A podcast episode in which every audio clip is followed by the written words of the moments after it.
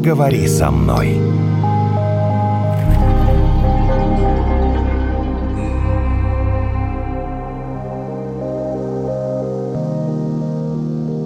Как обычно, поговори со мной, Евгений, Наталья. Наталья опять как-то Привет. пристально на меня смотрит. Я не могу налюбоваться. Ага, конечно. Я так понимаю, что не прошел мимо наш минувший подкаст, где мы пытались понять, почему люди друг на друга кричат, остались каждый при своем мнении. Наташа, Перебивали друг друга, спорили это у нас, видимо, входит в нашу программу. в нашу программу, в нашу традицию. Но сегодня мы решили продолжить наш разговор с Татьяной Черепановой, президент Международной академии психологии и инновационного развития, практикующий психолог. Сегодня у нас в гостях, потому что мы решили с Наташей докопаться до истинных причин. Мы хотим знать, почему люди кричат на детей. Вот э, Татьяна нам в прошлом подкасте рассказала, если на тебя кричали, значит, и ты считаешь нормальным, что ты кричишь на своего ребенка. Но я подумал, надо же где-то это прервать. Но это же как-то можно взять и прервать. Ну да, это можно прервать, когда ты взрослый человек, а когда ты ребенок, ты, наверное, еще не знаешь таких, ну, назовем это, моделей поведения, что можно взять и накричать на другого. Я вот не встречалась с такими случаями, когда особенно маленькие дети прямо кричат на взрослых. Чаще всего они, наверное, там становятся, ну, как мы это уже говорили, жертвами, и они должны выслушать и сделать какой-то для себя, не знаю, вывод и так далее. Мы, кстати, на прошлой передаче, в прошлой программе говорили о том, что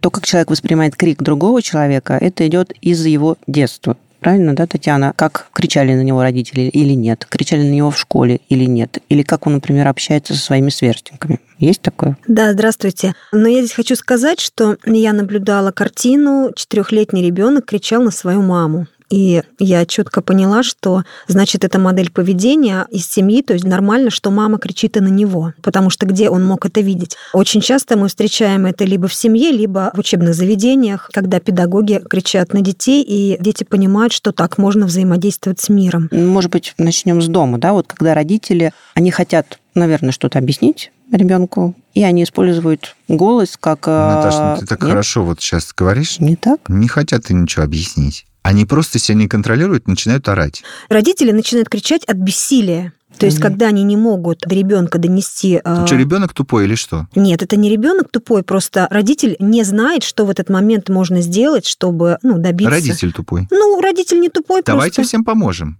Нет, подождите, но он же так хочет его подавить в этот момент, да, родитель, нет? Или бывают разные ситуации? Нет, бывает, что родитель подавляет ребенка, а бывает, что родитель от того, что он ничего не может сделать, он пытается, допустим, потребовать какого-то определенного типа поведения, но ребенок не слушается, потому что дети очень часто, они в тот момент, когда они ведут себя плохо, по мнению родителей, на самом деле дети просто, например, балуются, они просто резвятся, они веселятся, и они не могут себя контролировать. А родитель воспринимает это как плохое поведение, то есть ему, естественно, нужно ребенка привести в порядок и заставить делать так, как хочется родителю. То есть чтобы он был послушный. И, соответственно, происходит такая реакция, например, ребенок все равно не слушается, он вошел уже в это состояние, он себя не контролирует, веселится, резвится, ему очень тяжело себе сказать стоп, потому что дети, у них пошла реакция, ну, особенности нервной системы а, в детском возрасте, что они не могут сказать себе стоп и как взрослый человек там взять себя в руки. Тормознуть. Да. И, соответственно, родитель, он в этот момент требует послушания. И он раз сказал, два сказал, а в этот момент он понимает, что он бессилен, и ребенок не слушается. А так как не хватает психологической грамотности, то есть как можно выстроить коммуникацию с ребенком Давайте в этот поможем. момент. А то так, как вы рассказываете... Нет, еще же бывают другие случаи. Вы сейчас вот рассказали случай, когда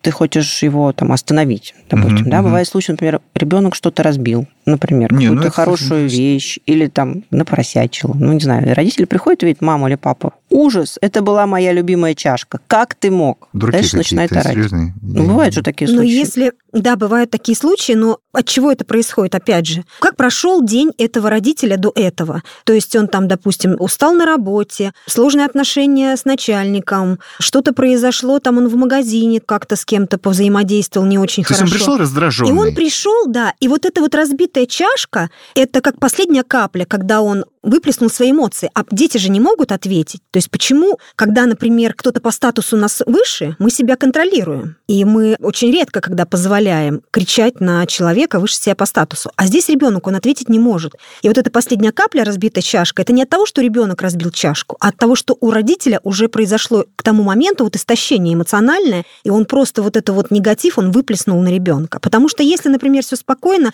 ты целый день отдыхал, гулял с ребенком, и вдруг он разбил чашку, родитель, скорее всего, ну, ничего страшного, давай сейчас подметем, там купим новую. Ну, хотя бы не будет кричать. Ну, Да. может там поворчать, поныть, там еще что-нибудь, да? Ну, хотя бы не будет кричать. Конечно. Да, что Ну, вот я нужно- не хочу, например, я сделать? пришел с работы, меня там Наташа замучила, я прихожу, а тут чашка разбитая, я начинаю верещать. Или порезали и зарезали ножницами твой любимый костюм, например. А что? Вполне возможно. А вообще, прежде всего, когда мы устраиваем отношения, хоть со взрослыми, хоть с детьми, хоть в семье, хоть где-то, мы учимся договариваться. Да? Человек и отличается этим от животного, что он имеет речь, он может Извините, договариваться. пожалуйста. Да я не могу. У тебя нет любимого Ну, Порезали мой любимый костюм, да?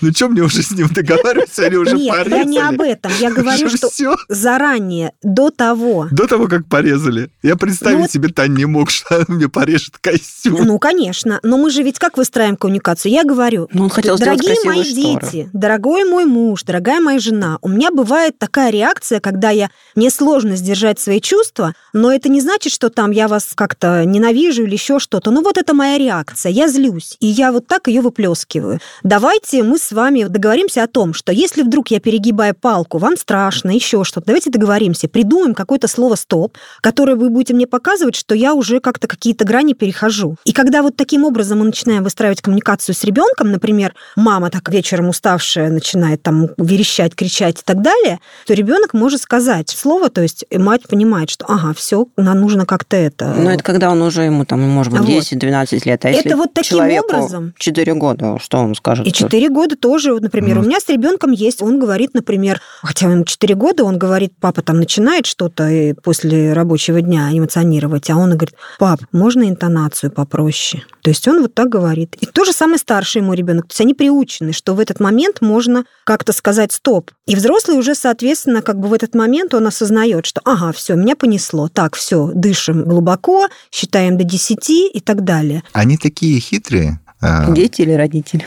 Да дети хитрее, чем родители. Но я вам расскажу. Раз уж вы стали о своих детях говорить, ну, 4 года известный такой мне возраст. 4, там, предположим, 6, да, Тань? Сделает что-то такое вот, что-то сделает и смотрит, что папа, как отреагирует.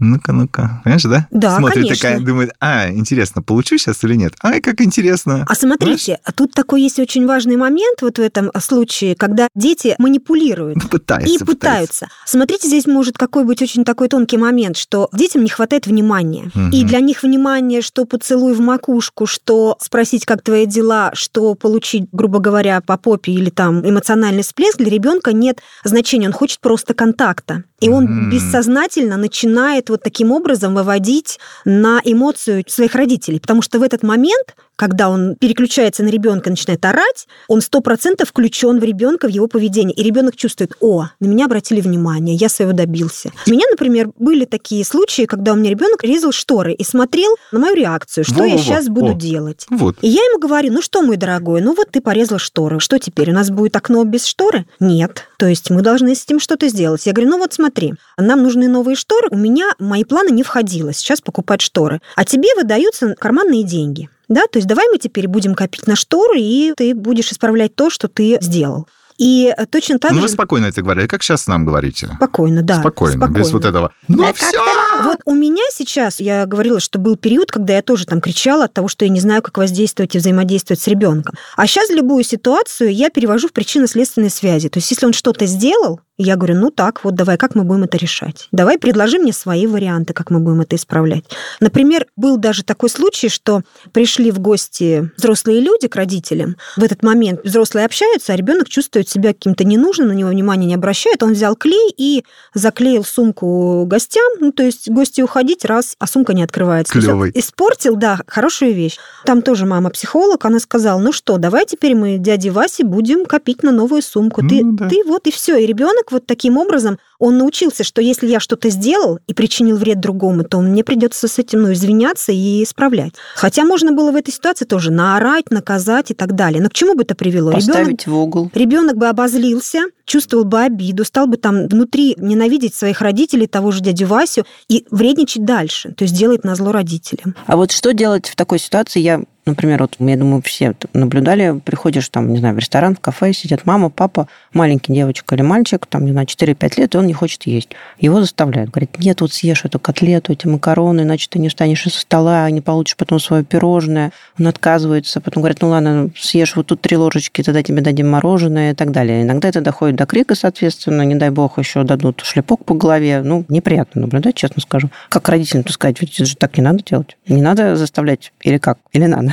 Ну, по поводу заставлять или нет, есть такое понятие, как пищевое насилие. Вообще ребенок, если у него, например, происходит, что он не хочет есть, то здесь есть два варианта. Либо это что-то с организмом, можно проверить, сходить к гастроэнтерологу, посмотреть, что, почему нарушение пищевого поведения. Если же с ребенком все нормально, то я против того, чтобы заставляли кушать, потому что он нас не будет голодным, он попросит. Ребенок сходил на улицу, он там потратил энергию, он приходит, и он быстрее хочет кушать. А у нас, у родителей, то есть это, ну, это отголосок пережитых времен голода, когда нам кажется, что если ребенок не будет есть, то страх за его жизнь и здоровье. И родители начинают заставлять его кушать. Бабушки, дедушки еще. Бабушки, дедушки угу. вообще особенно вот это вот. То есть не, пока не съешь, из-за стола не выйдешь. Угу. На самом деле это называется пищевое насилие. Оно очень имеет такие нехорошие последствия, потому что в дальнейшем возрасте это же влияет на то, что ребенок избегает взаимодействия с родителями, уходит из дома и так далее. Трудный подростковый возраст. Поэтому заставлять детей не надо. Здесь можно сказать, что хорошо, ты сейчас кушать не хочешь, как захочешь, скажи мне, пожалуйста. И вот если ребенок даже, например, там целый день прыгает, играет, и он нормально видно, что он не больной, но он кушать не просит, значит, пускай так и будет. Он не останется голодным. Он перед все равно попросит, скажет, а я хочу кушать. Ну или, например, заставить сделать по-своему. Я помню, у меня был в детстве такой случай. Я с родителями сидела, уж не помню, там в ресторане или где-то, и мне принесли картошку, не хотела я ее есть, не знаю почему, а мне говорят, ешь, ешь, ешь, ешь. Вот папа сидел. Ой, у меня такой тоже Ты знаешь, было. чем закончилось? Ну, я съела. Через пять минут это все вышло из меня тут же в эту же тарелку. Ну, просто бывают же такие Психологическое, результаты. да? Не знаю. Может быть, я не хотела есть в тот момент, потому что ну, может вот уже Нет, а просто, кстати, Я да. просто вернула это. Через, ну, там, 5-7 минут все это ну, было добились, обратно. молодцы. Ну да, они добились. Молодцы. Да, да. Пробовали когда-нибудь по-немецки говорить? Ну, я помню три слова. Помнишь, да? Сижу Их такой, бин. их бин, да? Сижу такой на уроке, и я не понимаю, как можно вот это вот Франкфуртер Allgemeine Strammerstrasse дальше, вот что хочешь там, да? Не понимаю. То есть я читаю, но оно не читается, потому что это какой-то непроизносимый язык, вообще невозможно это произнести. А к тебе подходит учительница? Учительница, знаешь, что делает? Тогда еще были диафильмы. А говорит, коробка с диафильмами. Как даст по голове? Говорит, Женя, читай. Да ты что? Да, но я быстро прочитал Франкфурт Allgemeine. Вот, видишь, до сих пор помню. Я к чему? Не к тому, что я жалуюсь, а к тому, что проходит какое-то время, мне смешно. Ну Мне да. смешно. Тогда не было смешно, наверное, мне было обидно. Но сейчас мне смешно. Вот я вам даже расскажу. Представляешь, получить от училки коробкой с диафильмами по башке. Это я к тому, что, может быть, мы слишком много внимания уделяем вот этим всем психологическим аспектам. Подумаешь, Клава Васильевна на тебя накричала вот в восьмом классе. Великое дело. Ничего, как-нибудь справишься с этим. А здесь... э, Можно ли так с детьми Здесь такой момент, что не так страшно вот этот момент, когда нам стукнули диафильмами Ну, там, коробкой так, да. по голове, или когда нас заставили кушать, вот этот момент считается психологическая травма. Но не так страшна травма, как решение, которое принято бессознательными и потом управляет нами во взрослом возрасте. То есть меня заставляли кушать, то есть за меня мама решала, когда я голоден. За меня мама решала, холодно или нет, то есть заставляла одевать шапку. Меня учительница призывала к тому, чтобы я собрался с мыслями с помощью какого-то там воздействия. А потом ребенок вырастает, и он не понимает своей потребности. То есть есть такие люди, которые они, я, я не знаю, что я хочу. А это все оттуда. То есть для того, чтобы четко знать, чего ты хочешь, нужно самому решать, когда ты голоден, когда ты тебе холодно, и ты одеваешься. А у нас очень часто, ну, очень часто родители решают за детей. Это очень печально потом в дальнейшем в жизни этих детей. То же самое, когда, например, какое-то воздействие учителя, а ребенок сидит, учитель это авторитет, он ответить не может, ему обидно, он проглотил обиду, у него там ком ком в горле. А потом вот эта вот повторяющаяся история, когда он позволяет с собой так поступать, потому что раз так авторитетный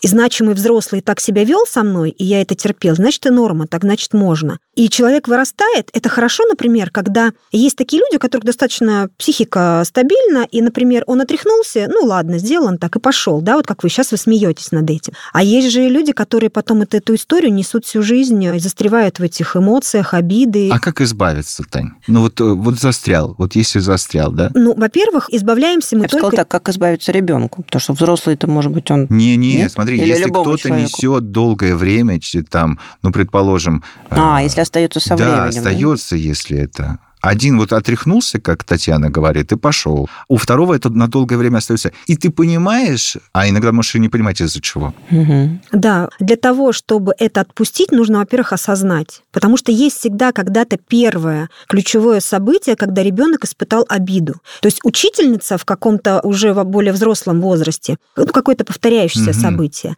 А есть же ведь обычно это родители, и это до 7 лет возникают эти ситуации, когда мама, например, не поняла, незаслуженно наказала, еще что-то. И у ребенка это обида. И потом раз, у него получается повторяющаяся ситуация здесь, здесь, здесь. То есть он эти чувства переносит из ситуации в ситуацию. И потом на протяжении всей жизни с мужем что-то не так, муж обидел, я испытываю это же чувство и так далее. То есть для того от этого, чтобы избавиться, нужно понимать. Но, естественно, открутить события назад и прийти в ключевую точку, когда это было впервые. И то есть вот с этим разобраться. Но обычно это только с помощью специалистов можно сделать, потому что у нас везде кругом звучит «простите, отпустите обиду». Люди эту фразу... Нет, еще говорят, отпустить ситуацию. Как клише, да, звучит уже в нынешнем мире, но человек не знает все равно, что с этим делать. Про учительницу у меня тоже есть история, но это к тому, что, может быть, люди, ну, и, наверное, про себя говоря, не меняются. И это такие истории, как рассказала Женя, происходят не только с детьми. Я пошла несколько лет назад заниматься йогой.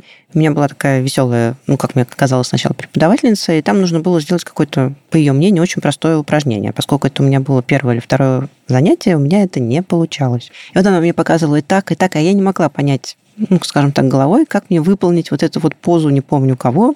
И в итоге она так вот первый, второй, третий, четвертый раз она говорит, ну я не понимаю, как нельзя это сделать. Все же делают. И на этом мы, в общем, закончили, и я поняла, что, наверное, возможно, йога это не мое занятие, или, может быть, это не мой преподаватель, но вот... Но она э, повышала голос, подожди. или- Она так мне сказала раздраженно, что ну, я не Ну, понимаю, как как, нельзя повысила, это да. сделать. Мгм. Как нельзя это сделать? Все же делают. Почему вы не можете это сделать? А вот здесь момент сравнения, что все делают, а ты нет, то есть, значит, в этот момент что вы почувствовали? Что я недостаточно хороша там или еще да, я что-то? подумала, что йога точно не мое, хотя считается, что йогой может заниматься любой человек. Вот здесь очень важный момент, да, когда мы ориентируем на успех ребенка, либо мы, наоборот, его как бы показываем, что он неудачник. Это распространено очень часто среди педагогов. То есть, если бы она сказала, не сдавайся, у тебя получится, ну, более терпеливо отнеслась, потому что, возможно, у вас какие-то особенности были, из-за чего не получалось. У вас же тоже свои процессы. То есть, где-то что-то, может быть, не готово было организм там физически. То если бы вот эту надежду вас вселили, то, соответственно, в какой-то момент у вас бы получилось. Так вы приняли решение. Все, я не буду этим заниматься, это не мое. Не хотелось быть совсем неуклюжей на фоне этих шикарных атлетов.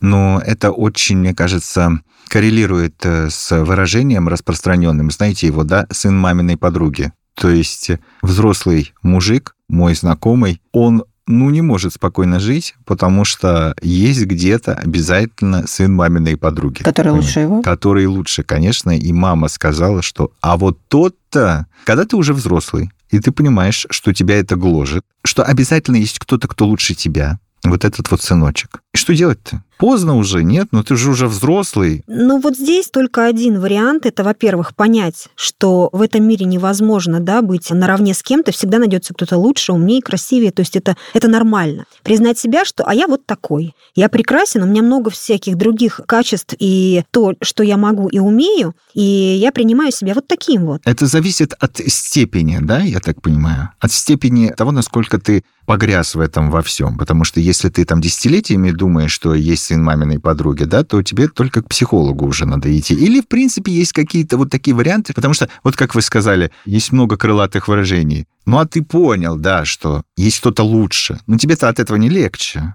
потому что ты же все живешь там с 10 лет, зная, что есть сын маминой подруги.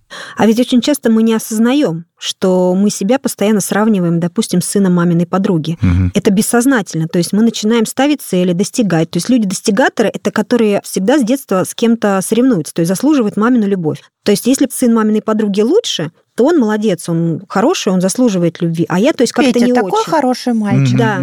И я буду, принимается бессознательно решение, я стану лучше Пети, да, и вот здесь вот включается механизм, когда человек, например, не свои истинные цели ставит, а он для того, чтобы маме доказать, что я лучше, чем он. И вот здесь такой момент, когда человек достигает очень многих результатов, а все равно не ощущает себя, что он молодец, потому что все равно есть в подсознании вот этот сын маминой подруги, который все равно будет лучше. И вот это вот очень момент такой, он очень тонкий, потому что он неосознаваемый, но он движет вообще поведением и механизмом достижения цели человека. А давайте развернем эту ситуацию обратно. Потому что бог с ним уже, с этим мужиком 40-летним. С Петей. С Петей. И с тем, кто сравнивает себя с Петей. Как понять, что ты своему ребенку этот комплекс в данный момент навешиваешь. А вот э, посмотри, у тети Клавы Петенька-то какой. Угу. То есть как понять, что ты сам-то... Ты что делаешь, друг мой? Ну-ка, остановись. Ну да, что ты любишь своего Ивана, а не, а не мальчику Петю, Петю. Да. Да.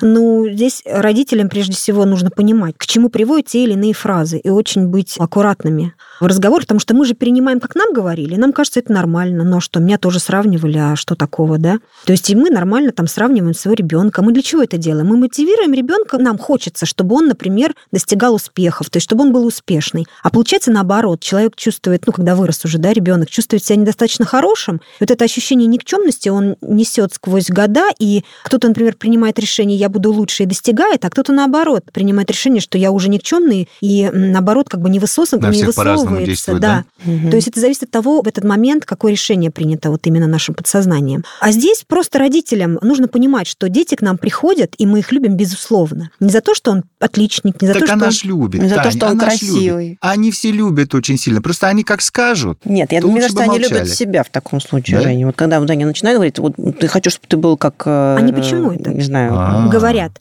Почему я это говорю красавица ребенку? или красавица. Почему? Я хочу, Почему? чтобы моя дочка была манекенщицей. Ну, то, что я хотела быть манекенщицей, понимаешь? А еще вопрос другой. То есть, когда мой ребенок успешный, я могу своим подружкам похвалиться, что он у меня молодец и лучше всех. Да я в этот момент вообще. хорошая мать. То есть это для чего делается? Это делается не для детей на самом деле, а для себя, чтобы почувствовать себя молодец и доказать Откуда своей же вот эти маме, все что детские я актерские молодец. школы, вот эти кастинги? Он на что? Ну, потому что все родители хотели когда-то быть актерами или, не знаю, там, суперзвездами, Мама певцами. мне навешала ожиданий, я их не исполнил. То есть я э, не показал маме, что я молодец. Я через своего ребенка покажу. А с другой стороны, вы же наверняка встречали таких мамочек и папочек, говорят, ты самый, самый лучший, ты самая умная. Ну и потом, во взрослом возрасте ты встречаешь этих людей. Они абсолютно точно уверены, что они самые лучшие. А ты такой думаешь, боже мой, и что мне теперь? И как же мне вот с тобой рядом находиться в одном коллективе? Нужно ли хвалить детей? А это э, нужно правильно хвалить. Сейчас я скажу. Э, Здесь момент, когда ты самый-самый лучший, здесь мы формируем такое явление, как перфекционизм. А, Во-первых, человеку очень тяжело начинать какие-то дела, где он не уверен, что он будет в этом деле на 5 с плюсом. Поэтому очень часто такое побочное явление, как прокрастинация. То есть человек хочет что-то делать, а не может начать. То есть у них очень часто такое есть. Откладывай, да, постоянно? Да. А еще может быть такая история, что вот это вот как бы завышенная самооценка, ну, получается, завышенная самооценка, я оцениваю себя лучше всех, она мешает коммуникации. То есть вообще... Я открою сейчас секрет, знаешь, как мешает? Угу. Еще будь здоров мешает. Вообще не хочется. Хочется сказать, уйди. Да, да, да, да. То есть, получается, я выше вас, то есть я вам не чита, то есть я выше, и вообще человек оказывается такой пропастью от других, что и с ним не хочется общаться, и он сильно, считая других ниже себя, тоже очень большой барьер. Ну, А- с этим надо что-то делать. Но если им это дискомфортно, то надо что-то делать. А Нет. если нет, А если мне дискомфортно? Ну вот пришла дура дурой, считает, что она очень умная. Мгм. А Жень, мне с ней это уже работать. другая история. на самом интересном месте. Мы начали с крика, закончили вообще какими-то такими глубинными, философскими, я бы даже сказал, психологическими проблемами. Ну, все говорит о том, что мы, на самом деле, мы все родом из детства, и поэтому все мы были когда-то детьми, потом стали взрослыми, наверное, мы забыли о том, что мы были детьми, а вот об этом как раз не нужно забывать. И каждый раз себе напоминать, смотря на своих детей, что да, они тоже когда-то будут взрослыми. А давайте в завершении какой-то все-таки мы подведем итог. Мы не хотим кричать на своих детей, чтобы из них потом не вышли взрослые люди, которые кричат на своих Категорически не детей. хотим Не хотим. Как нам остановиться, если вдруг мы понимаем, что мы не хотим? Если мы ставим такую цель, что я хочу по-другому взаимодействовать с своим ребенком без крика, то в тот момент, когда закипает вот это вот ну, чувство злости, раздражения, во-первых, нужно озвучить свои чувства, показать ребенку, что я живой человек, да, что я тоже могу что-то чувствовать, сказать, я сейчас очень злюсь, потому что происходит эта ситуация, но я не хочу на тебя кричать, Мгм. и поэтому давай мы с тобой договоримся. Либо вот сейчас что-то ты прекращаешь, чтобы у нас было все нормально, потому что я тебя люблю, ты мой ребенок, я не хочу вот это делать. То есть озвучить. Второе это нормально, когда родитель в этот момент может, он понимает, он может куда-то выйти, закрыть дверь и там побыть просто как бы раз и спрятался. Такой тоже момент. И досчитать там до 10. А еще есть такое упражнение пружинка, когда в этот момент я понимаю, что все меня одолевает вот это вот, мы это напряжение усиливаем. То есть мы берем и все тело напрягаем сильно-сильно и отпускаем. И вот этот момент расслабления и отпускает эмоции тоже. Можно, например, начать там... Ну-ка, ну-ка, сейчас интересно. можно было. Как это? все полностью, полностью, полностью, полностью. А потом резко Да. отпустить. А потом отпускаем, и вот это, когда мы выдыхаем, вот это напряжение спадает, и уже в этот момент можно как-то более Уже не спокойно. злишься, да? и до 10 считаем. А можно, например, делать вот сначала руки напрягаю, потом ноги, потом спину, а потом все тело, и раз, и оно все равно отпускает в этот момент. Как раз переключаешься на себя, Наташ, я знаю секрет. Пойдем дышать, да? Пойдем дышать, если что, Татьяна. Вы кладезь. Вы просто кладезь всякой интересной информации и полезных советов. Спасибо, что сегодня еще раз поговорили с нами. Вообще, мозги нам и нашим слушателям на место поставили, я бы сказал. Все так и есть. спасибо большое. Подкаст «Поговори со мной». Сегодня у нас в гостях была президент Международной академии психологии и инновационного развития, практикующий психолог Татьяна Черепанова.